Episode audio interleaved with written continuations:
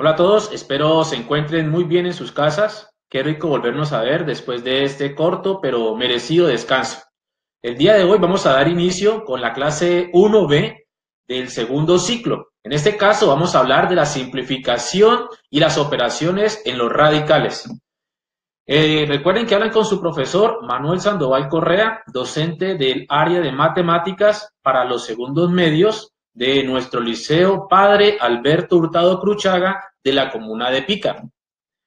Bien, los objetivos que tiene esta clase número 1B del segundo ciclo es realizar los cálculos y estimaciones que involucren operaciones con números reales.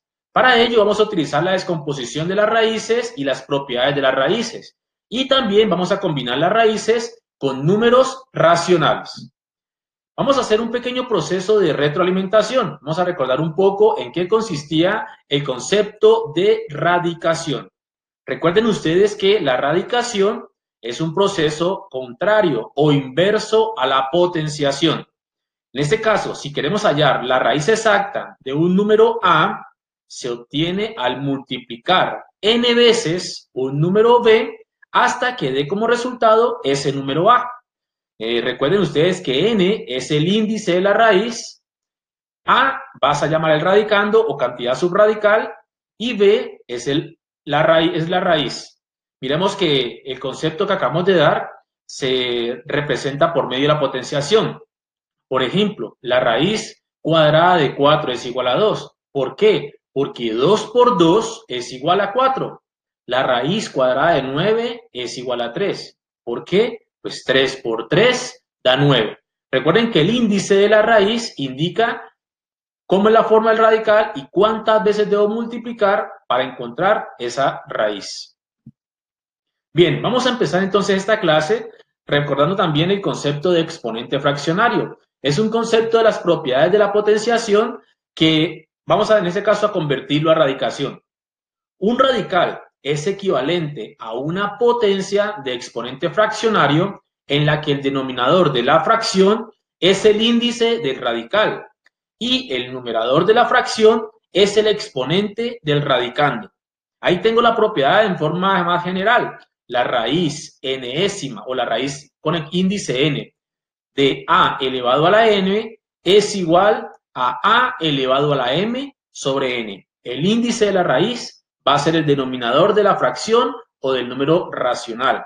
Por ejemplo, tengo la raíz cuadrada de 49. Normalmente el cuadrado, el número 2 no se representa, pero aquí lo coloqué como para que tengamos en cuenta el pequeño ejemplo que voy a dar. La raíz cuadrada de 49 es igual a 49 elevado a la 1 medio. El 2 es el índice de la raíz. Y el 1 es el exponente a cuál está elevado el 49. Como no está elevado a ningún exponente, sabemos que en este caso es el 1. El segundo ejemplo tiene como la raíz cúbica o raíz tercera de 5 elevado a la 2. Para pasarlo a potencias, simplemente decimos que eso sería 5 elevado a la 2 tercios. El 3 es el índice de la raíz, es una raíz cúbica. Y el 2 es el exponente dentro de la raíz. En este caso, será el exponente para el número 5. Bien, vamos a hacer entonces unos ejemplos de este caso de exponente fraccionario. Bien, vamos a expresar en forma de potencias o raíces las siguientes expresiones. En este caso tenemos una raíz. La raíz cúbica de 5 elevado a la 2. Esto, para pasarlo a forma de potencia, sería igual a 5, que sigue, en este caso sería la base, el radicando se va a convertir en la base, elevado, y la, el exponente va a ser una fracción. En este caso, el 2, que es el exponente del 5, se va a convertir en el numerador.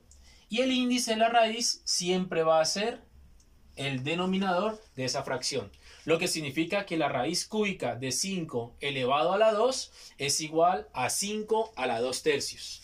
Ahora, si tenemos el caso contrario, por ejemplo, 3 elevado a la 1 quinto, tenemos que eso equivale a una raíz, como el denominador es 5, sería una raíz quinta El 3 sería el radicando la raíz quinta de 3 elevado a la 1. Bien. Vamos a continuar entonces ahora con la simplificación de radicales. En este caso, todo esto es un tema nuevo. Vamos a ver en qué consiste el, proceso de simplificación de radicales. Para calcular la raíz enésima de un número, primero se factoriza o se descompone el número y se escribe el número como producto de potencias. Luego se extraen todos los factores o los números que están dentro de la raíz que tienen el exponente múltiplo del índice o que se puede dividir con el índice. Si todos los exponentes del radicando son múltiplos del índice, dentro de la raíz no va a quedar nada, lo que significa que esa raíz es exacta. Aquí tengo eh, al costado izquierdo de la explicación una forma de cómo eh, descomponer en factores primos un número. En este caso hemos hecho la descomposición del 54. 54 tiene mitad. La mitad de 54 es 27. Ese 27 tiene tercera. La tercera de 27 es 9. El 9 tiene tercera. La tercera de 9 es 3. Y el 3 tiene tercera, que la tercera de 3 es 1. Cuando aparece el 1, hemos terminado de descomponer nuestro número en factores primos. ¿A qué es igual el 54? El 54 es igual a 2 por 3 a la 3.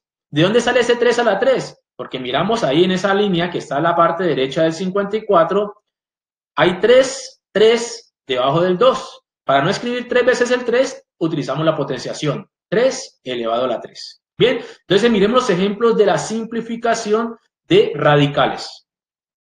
Bien, en este ejemplo vamos a simplificar cada uno de estos radicales. Como se pueden dar cuenta, la raíz cuadrada de 48 no es exacta. Entonces, para simplificar estas raíces que no son exactas, lo que tenemos que hacer es el proceso de descomponer ese 48. El 48 lo voy a descomponer en factores primos. Entonces, como termina en cifra par, tiene mitad. La mitad de 48 es 24. Como termina en cifra par, tiene mitad. La mitad de 24 es 12. Como termina en cifra par, tiene mitad. La mitad de 12 es 6. Como es un número par, tiene mitad. La mitad de 6 va a ser 3. Y el 3 es de la tabla del 3. Tercera de 3, 1. Lo que significa entonces que la raíz cuadrada de 48 es igual a la raíz cuadrada de... ¿Cuántos 2 tenemos? 1, 2, 3, 4. 2 elevado a la 4 por. Tenemos un solo 3, o sea, 3 elevado a la 1. Recuerden que cuando es una raíz cuadrada, aquí el índice es el 2. Normalmente no aparece, pero el índice es el 2. Entonces, para poder simplificar una raíz, necesitamos hacer la división de cada una de las expresiones. Por ejemplo, ¿cuántas veces o cuál es el resultado de dividir 4 entre 2? 4 dividido 2 sabemos que es 2. O sea que eso sería igual al 2 que es la base y el resultado de 4 entre 2 es 2. Ahora, 1 dividido entre 2 no es exacto. ¿Cuál 1? Pues el exponente que tenemos acá. 1 dividido entre 2 no es exacto, porque 1 dividido 2 da 0,5. Como no es exacto, básicamente lo que vamos a hacer es dejarlo dentro de la raíz, o sea que quedaría como 3 elevado a la 1. Ahora bien, si multiplicamos 2 por 2, porque está elevado a la 2, 2 por 2 es 4, raíz cuadrada de 3. Lo que significa entonces que la raíz cuadrada de 48 haciendo el proceso de simplificación es 4 raíz cuadrada de 3. Bien, vamos a hacer ahora una en la que hagamos la simplificación, pero que la raíz sea una raíz, por ejemplo, cúbica. Miremos un segundo ejemplo. Supongamos que tenemos la raíz cúbica, la raíz cúbica de 108 la raíz cúbica de 108. Como el 108 no tiene una raíz cúbica, es decir, no existe un número que al multiplicarlo tres veces de 108 es una raíz inexacta. Lo que vamos a hacer entonces es un proceso de simplificación o descomposición en factores primos. La mitad, como tiene cifra par, tiene mitad. La mitad de 108 sería 54. Como 54 tiene mitad, la mitad de 54 es 27. Bien, este número no tiene mitad, pero sabemos que el 7 más 2 es 9, lo que significa que tiene tercera. Al sumar esta cifra, si me da un número de la tabla del 3, automáticamente origina que tiene tercera. Tercera 27 es 9. ¿Por qué? 9 por 3, 27. Tercera de 9 es 3, porque 3 por 3 da 9. Y por último, la tercera de 3 es 1. Ahora bien, 108 lo transformamos en la raíz cúbica de... ¿Cuántos 2 hay aquí? Hay 1, hay 2. 2 a la 2. Por. ¿Cuántos 3 hay? 1, 2, 3. O sea, 3 a la 3. Ahora, para continuar, vamos a borrar aquí la simplificación.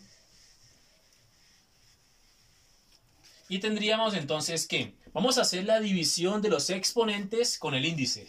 2 dividido en 3 no es exacta. 2 dividido en 3 no es exacta. Entonces, al no ser exacta, va a quedar dentro de la raíz. Porque 2 en 3 no es exacta, no cabe. 3 en 3 o 3 dividido 3 es 1. O sea que me quedaría como exponente 3 a la 1. Ahora bien, 3 a la 1 sabemos que es 3. Y 2 por 2 sabemos que es 4. Vamos a mirar la suma y la resta de radicales. En este caso, vamos a tener en cuenta que para sumar o restar radicales, vamos a manejar el concepto de radicales semejantes. ¿Quiénes son los radicales semejantes? Son aquellos que tienen el mismo índice y el mismo radicando. ¿Qué significa eso? Que todo lo de adentro de la raíz, tanto como el índice como lo que está dentro de la raíz, debe ser igual. Si eso ocurre, son radicales semejantes. Si tenemos radicales semejantes, podemos sumar o restar entre sí esos radicales. Si no hay radicales semejantes, eh, es necesario de pronto que exista la posibilidad de simplificar. Y si no se puede simplificar, eh, en últimas no se pueden hacer las sumas o las restas combinadas. Miren, aquí en la parte izquierda de la explicación tengo ejemplos de radicales semejantes. ¿Quiénes son los radicales semejantes? No me importa lo que está fuera de la raíz. Fuera de la raíz, por ejemplo, tengo 8pi, raíz quinta de 7. Fuera tengo 5, raíz quinta de 7. Y 3 cuartos, raíz quinta de 7. Como se pueden dar cuenta, todos son raíces quintas de 7, lo que significa que son radicales semejantes. El segundo ejemplo aparece 5 raíz de 2, 2 raíz de 2, raíz de 2. Cuando aparezca raíz de 2, recuerden que es como si fuera 1 raíz de 2. Todos son raíces de 2, lo que significa que son semejantes. Cuando un radical no es semejante? Miremos acá, radicales no semejantes. 3 raíz cúbica de 7, 2 raíz quinta de 7 y un medio raíz séptima de 7. Des en cuenta que dentro de la raíz aparece el 7, pero el índice de la raíz no es el mismo. Uno es raíz cúbica, otro es raíz quinta y otro es raíz séptima y para ser semejantes deben tener el mismo índice y el mismo radicando. Y por último, 2 raíz de 3, 3 raíz cúbica de 5 y 8 raíz cuadrada de 2. Como se pueden dar cuenta, las raíces no son semejantes. Una es raíz cuadrada de 3, otra es raíz cuadrada de 2 y la otra es raíz cúbica de 5. Son completamente diferentes. Entonces, esa es la forma de identificar radicales semejantes. Bien, Ahora sí voy a explicarle con algunos ejemplos el concepto de la suma y la resta de radicales. Vamos en este ejemplo a resolver la operación suma y resta de radicales. La única condición que exige para sumar o restar radicales es que se tengan en cuenta que vamos a trabajar con radicales semejantes. Raíz cúbica de 5 raíz cúbica de 5 y raíz cúbica de 5. Todos estos términos contienen radicales semejantes. En otras palabras, todos son de la familia de las raíces cúbica de 5. Ahora bien, vamos a resolver como trabajamos empezando el año. Signos iguales. 2 más 7, ambos son positivos. 2 más 7 me da 9. ¿9 qué? Pues raíz cúbica de 5. Sigue siendo la familia de las raíces cúbicas de 5. Y el único negativo es menos 12. Menos 12 raíz cúbica de 5. Ahora bien, tengo un positivo y tengo un negativo. Debo hacer una resta. Como es más grande la parte negativa, da negativa.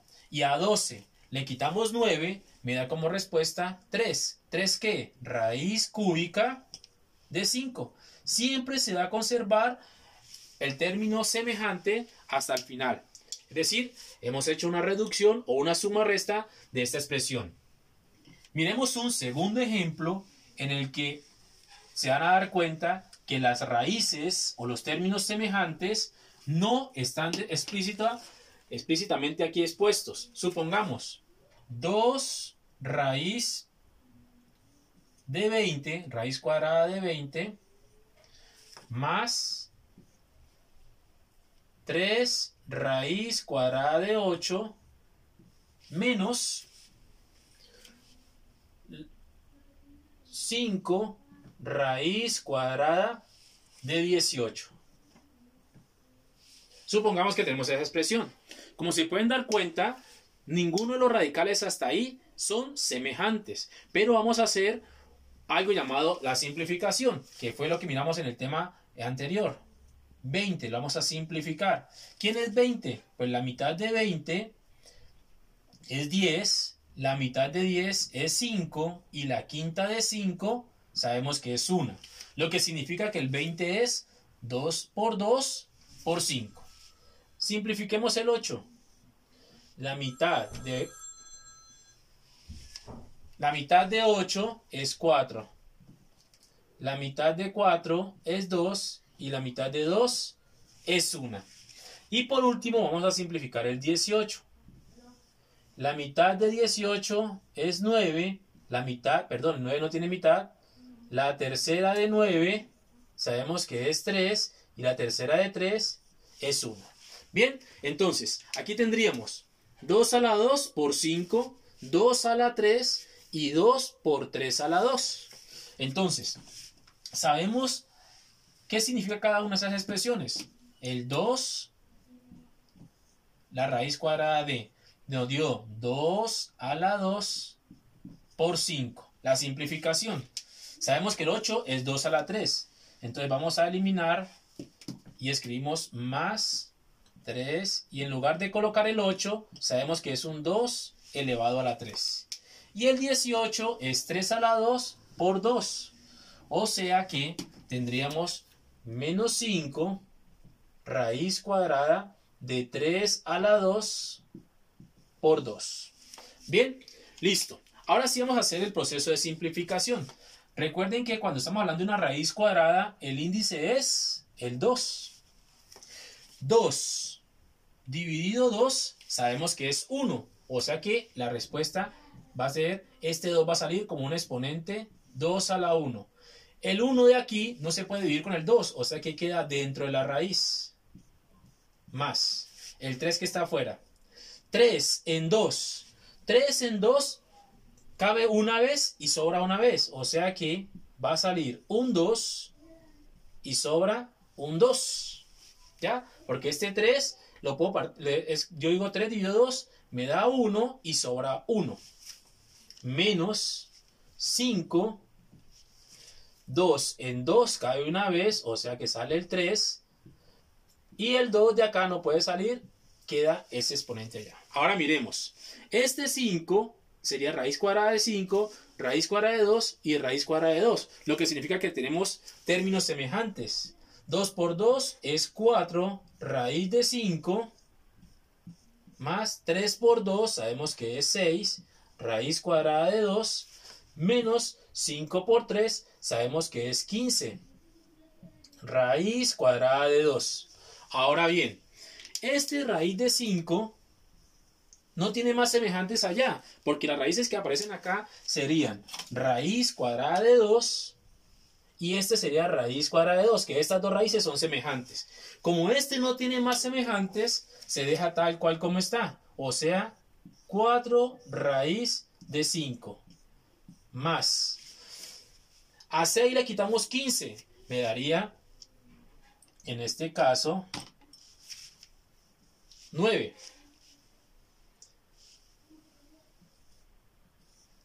Nueve. En negativo, raíz cuadrada de 2. Y esa sería la respuesta para ese ejercicio. Vamos a continuar esta explicación de las operaciones mirando la multiplicación de radicales. El concepto de multiplicación de radicales eh, pues es necesario que tengan los, las raíces tengan el mismo índice. Cuando esto ocurre, el procedimiento va a ser un radical con el mismo índice. Es decir, que no va a tener que multiplicar los índices. Simplemente voy a multiplicar los radicandos. Si tienen índices diferentes, lo que voy a hacer es una reducción al índice común. Por ejemplo, si voy a multiplicar una raíz que tiene eh, índice n por otra raíz que tiene índice n, simplemente multiplico. Si hay números por fuera de la raíz, los multiplico entre sí. Por ejemplo, acá tengo a a multiplicado por c, son números que están por fuera, y multiplico dentro de la raíz los números que están dentro de la raíz. Si voy a multiplicar una expresión por una suma o una resta, aplico el, el concepto de propiedad distributiva de la multiplicación. En este caso, el factor multiplica a cada uno de los términos que se encuentran dentro de la suma y aplicando el concepto anterior, números con números, raíces con raíces. El índice no se toca, el índice sigue siendo el mismo. Bien, entonces voy a hacer algunos ejemplos que tienen que ver con multiplicación de radicales. La multiplicación tenemos en cuenta que para multiplicar radicales Vamos a multiplicar los números que están por fuera con los números que están por fuera. Y los números que están adentro o los radicandos con los radicandos. Como se pueden dar cuenta, el índice de la raíz es el mismo, lo que significa que no hay problema. Se va a conservar en esa parte. Ahora bien, si hacemos la multiplicación, tendríamos 5 por 2 daría 10. Lo que está fuera de la raíz. Fuera está el 5, fuera está el 2. 5 por 2, 10 raíz cúbica de, ¿qué pasa dentro de la raíz? 4 por 10, sabemos que da como resultado 40. Ahora bien, necesito saber quién es la raíz cuadrada de 40, pero la raíz cuadrada de 40 no es exacta. Entonces, ya sabemos que cuando no son exactas, hacemos un proceso de simplificación. La raíz cuadrada de 40 termina en 0, o sea, tiene mitad. La mitad de 40 es 20. La mitad de 20 es 10. La mitad de 10 es 5 y la quinta de 5 es 1. Lo que significa entonces que la raíz cuadrada de 40 es igual raíz cúbica. La raíz cúbica de 40, ¿quién sería entonces? Tenemos 1, 2 y 3. 2 elevado a la 3 por, tengo un solo 5 por 5 elevado a la 1. Y hacemos la división entre los índices. Índice y exponente. 3 dividido 3, sabemos que es 1. O sea que me quedaría 10 por 2 a la 1, que fue el resultado de 3 dividido 3. 1 en 3 no se puede dividir o no es exacto, lo que significa que va a quedar dentro de la raíz cúbica. Ahora, 10 por 2 da como resultado 20 y 10 por 2 sería 20 raíz cúbica de 5. Ese sería el resultado para este ejercicio de multiplicación. El concepto de división de radicales tiene que ver básicamente con la propiedad del cociente de raíces con índice igual. En este caso, para dividir radicales, se necesita que tengan el mismo índice. Bien, cuando esto ocurre, el resultado va a ser un radical, es decir, vamos a colocar dentro de un solo radical los números que están los radicales que están dentro de la raíz. En este caso, vamos a hacer esa división y el resultado que me da, pues si es una raíz exacta, la calculo, si no, es aplico el proceso de simplificación. Si los índices son diferentes, debo primero hacer una reducción al índice común. En la división de radicales sabemos que cuando tengamos la división de dos raíces con el mismo índice, en este caso ambas raíces son raíces cuadradas, lo que debemos hacer es expresar las raíces con un solo radical. Entonces, me quedaría 48 dividido 3. Sigue siendo raíz cuadrada. Al hacer la división 48 dividido 3, me da como resultado 48 dividido 3, sabemos que es 16. 16 por 3 da 48. Y la raíz cuadrada de 16 es exacta. ¿Por qué? 4 por 4, 16. Lo que significa entonces que la raíz cuadrada de 16 es 4. Si no fuera exacta, simplemente hacemos la simplificación y encontramos el resultado de esta operación. ¿Qué vamos a hacer? Vamos a descargar la guía número 1B que es, y la van a resolver ustedes en su cuaderno de matemáticas. Esa guía 1B la comparto con su profesor jefe y también obviamente la, la directivos de nuestro liceo la tienen. También se la envío directamente a algunos estudiantes que tengo agregados en mi WhatsApp. También los invito a que revisen de manera constante el Facebook y el YouTube de nuestro liceo. Ahí te vas a enterar de todas las fechas que debe tener en cuenta para el proceso de estas clases virtuales, este nuevo ciclo, ciclo número 2 o segundo semestre. El área de matemáticas en general eh, ha montado una estrategia para que usted sea capaz de practicar en línea antes de la prueba. Entonces lo invitamos a que ingrese a la página Aula Digital, buscas en Google Aula Digital o descarga la aplicación Aula Digital y vas a buscar la opción Entrar. Cuando le des clic en Entrar, eh, le van a pedir su root. Ese va a ser como su usuario. Usted va a escribir su root sin puntos y sin eh, el guion. Si lo va a escribir sin puntos y sin guion. Y ese va a ser como su usuario. Y la contraseña va a ser su fecha de nacimiento. Recuerde que para el día vamos a usar dos dígitos. Si usted nació un 5 o un 3, va a ser 05, 03. El, igual con los meses, si nació en el mes de agosto, es decir, 08, si nació en febrero, 02. Y el día, el año, 1995, 1993, dependiendo del año en que nació.